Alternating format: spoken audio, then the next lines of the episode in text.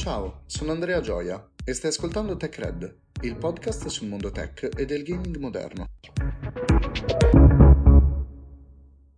Siamo in un periodo in cui i game as a service hanno una buona fetta di mercato, ma allo stesso tempo sono sulla cresta dell'onda più per le critiche che per l'interesse del genere in sé. Possono però, anche a fronte delle loro particolari caratteristiche, fare bene al mondo videoludico? In questo episodio vi parlerò dei game as a service, o come li chiamerò d'ora in poi, GAS. Vi spiegherò come funzionano e perché sembrano essere un bersaglio così facile per le angherie di molti videogiocatori. Un game as a service è un modello di distribuzione di un software as a service applicato ai videogiochi, dove il videogioco viene visto come un servizio in continua evoluzione e costantemente aggiornato tramite DLC, espansioni e simili, prevedendo spesso un esborso tramite microtransazioni, essenzialmente una evoluzione del modello di gioco base più le espansioni presente negli scorsi anni e ampliato con l'avvento del digitale. Nel mondo console è stata Bungie con Destiny ad introdurre il game as a service, da lì in poi parecchie software house lo avrebbero inserito nei loro cataloghi.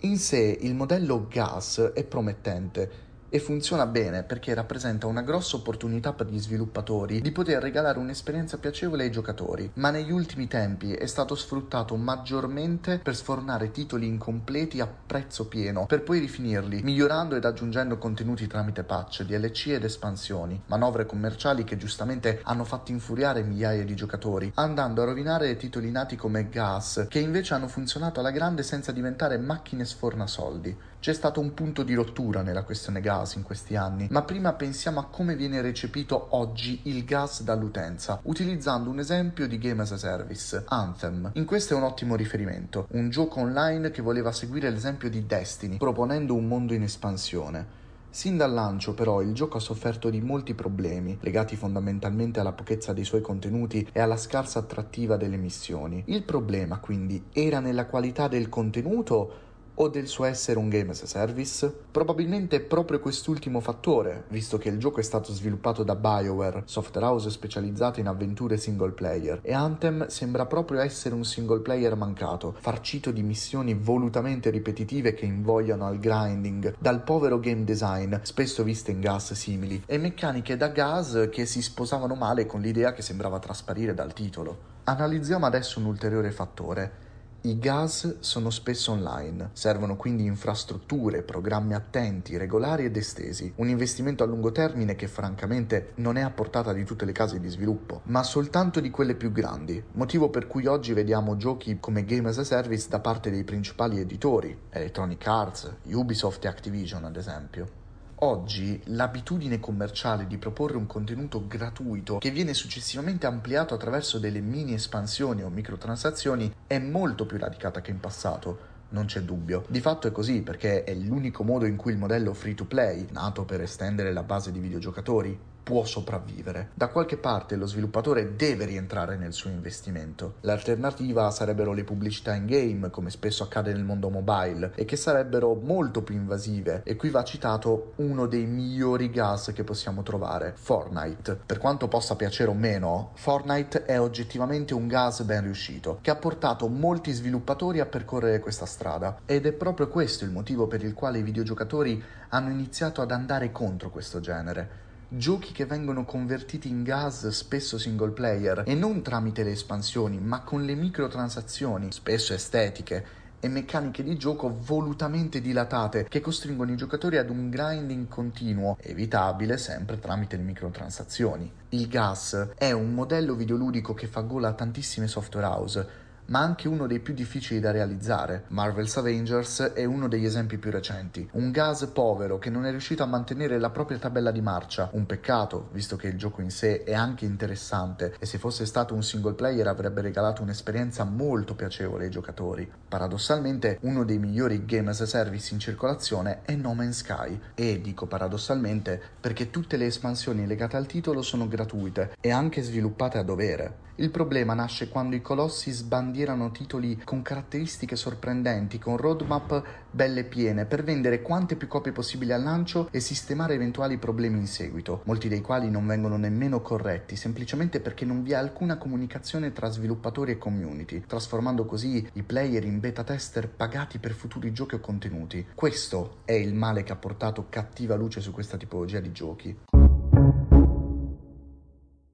Prima di concludere l'episodio, vorrei fare una carrellata di pro e contro dei game as a service e portarvi ulteriori esempi positivi. Partiamo da quelli che, secondo me, sono i pro del modello game as a service. Innanzitutto abbiamo un miglior supporto per la risoluzione di bug e glitch, in quanto il gioco ha una manutenzione costante. In secondo luogo abbiamo una maggior longevità, con nuovi contenuti aggiuntivi la durata del gioco può allungarsi anche di molto. Poi abbiamo il riscontro diretto con le utenze. I nuovi contenuti ed eventuali correzioni del gioco possono essere sviluppati in base alle richieste o alle esigenze dell'utenza, che viene monitorata costantemente. Inoltre, il valore crescente del gioco acquisito. Nel tempo, il gioco acquisito al day one viene migliorato e a volte anche ampliato accrescendo nel valore, anche monetario a patto che i contenuti aggiuntivi siano gratuiti o comunque acquistabili a un prezzo coerente al loro contenuto, soprattutto in relazione al gioco di base. Abbiamo un maggiore interesse verso la saga, infatti se il capitolo successivo viene sviluppato in parallelo ai nuovi contenuti aggiuntivi, sarà possibile mantenere un alto interesse anche se si dovrà aspettare più tempo prima dell'uscita del capitolo successivo. Sentendo quest'ultimo punto una persona potrebbe chiedersi perché dovrei aspettare più tempo per il prossimo capitolo? La motivazione è semplice, con il tempo è possibile fare più cose e fatte meglio, ottenendo un prodotto, vedasi in questo caso servizio, migliore e con contenuti più curati e magari innovativi che svecchiano e rinnovano la saga. Avendo un gioco ogni 2-3 anni, c'è la possibilità di studiare meglio le novità e ottenere un gioco sensibilmente diverso dal precedente, accumulando un maggior numero di novità per il capitolo successivo invece che distribuirle tra più giochi. Per quanto riguarda invece gli aspetti critici di questo approccio, approccio credo siano abbastanza legati tra loro e ricollegabili ad uno principale che poi scatenerà tutti gli altri. Al day one c'è il rischio di ritrovarsi in mano un gioco non completo. Purtroppo è già accaduto che alcuni giochi, con la scusa dell'approccio game as a service, siano usciti al day one in una versione incompleta, del tutto in parte, che è stata poi integrata e corretta con le successive patch o con dei DLC. Ad esempio Final Fantasy XV, che si è ritrovato ad avere dei pezzi di trama aggiuntivi inseriti tramite delle patch dopo il day one. Questo però porta i giocatori non solo a dover pagare un prezzo pieno, 60 o 80 euro come sta accadendo ultimamente, un gioco che ancora non è completo, ma addirittura a correre il rischio di doverne pagare altrettanti di contenuti aggiuntivi per poter avere il prodotto finito come è già successo, capita che vengano avvantaggiati quei giocatori che aspettano qualche mese per acquistare il gioco e si ritrovano con una nuova edizione che comprende alcuni contenuti aggiuntivi ad un prezzo inferiore rispetto al prezzo totale della versione base più i DLC. Il vero problema del game as a service è lo stravolgimento di saghe che non sono nate per questo scopo. Un The Division funziona meglio di un Assassin's Creed Valhalla perché The Division è nato con il concetto di gas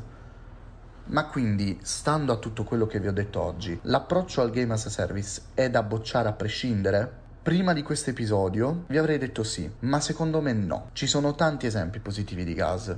The Division sopracitato è uno di questi, così come Destiny e Final Fantasy XIV o The Elder Scrolls Online, così come ci sono degli esempi disastrosi, Fallout 76, Marvel's Avengers, Hyperscape, The Crew e così via. Bisogna sperare nel buon senso di chi sviluppa il gioco, ma i vantaggi che si possono ottenere sono veramente tanti e credo che valga la pena correre il rischio. Nel peggiore dei casi si può sempre ricominciare dall'ultimo checkpoint. Con questo termina l'episodio di oggi. Vi do appuntamento a martedì con un nuovo episodio di Tech Red.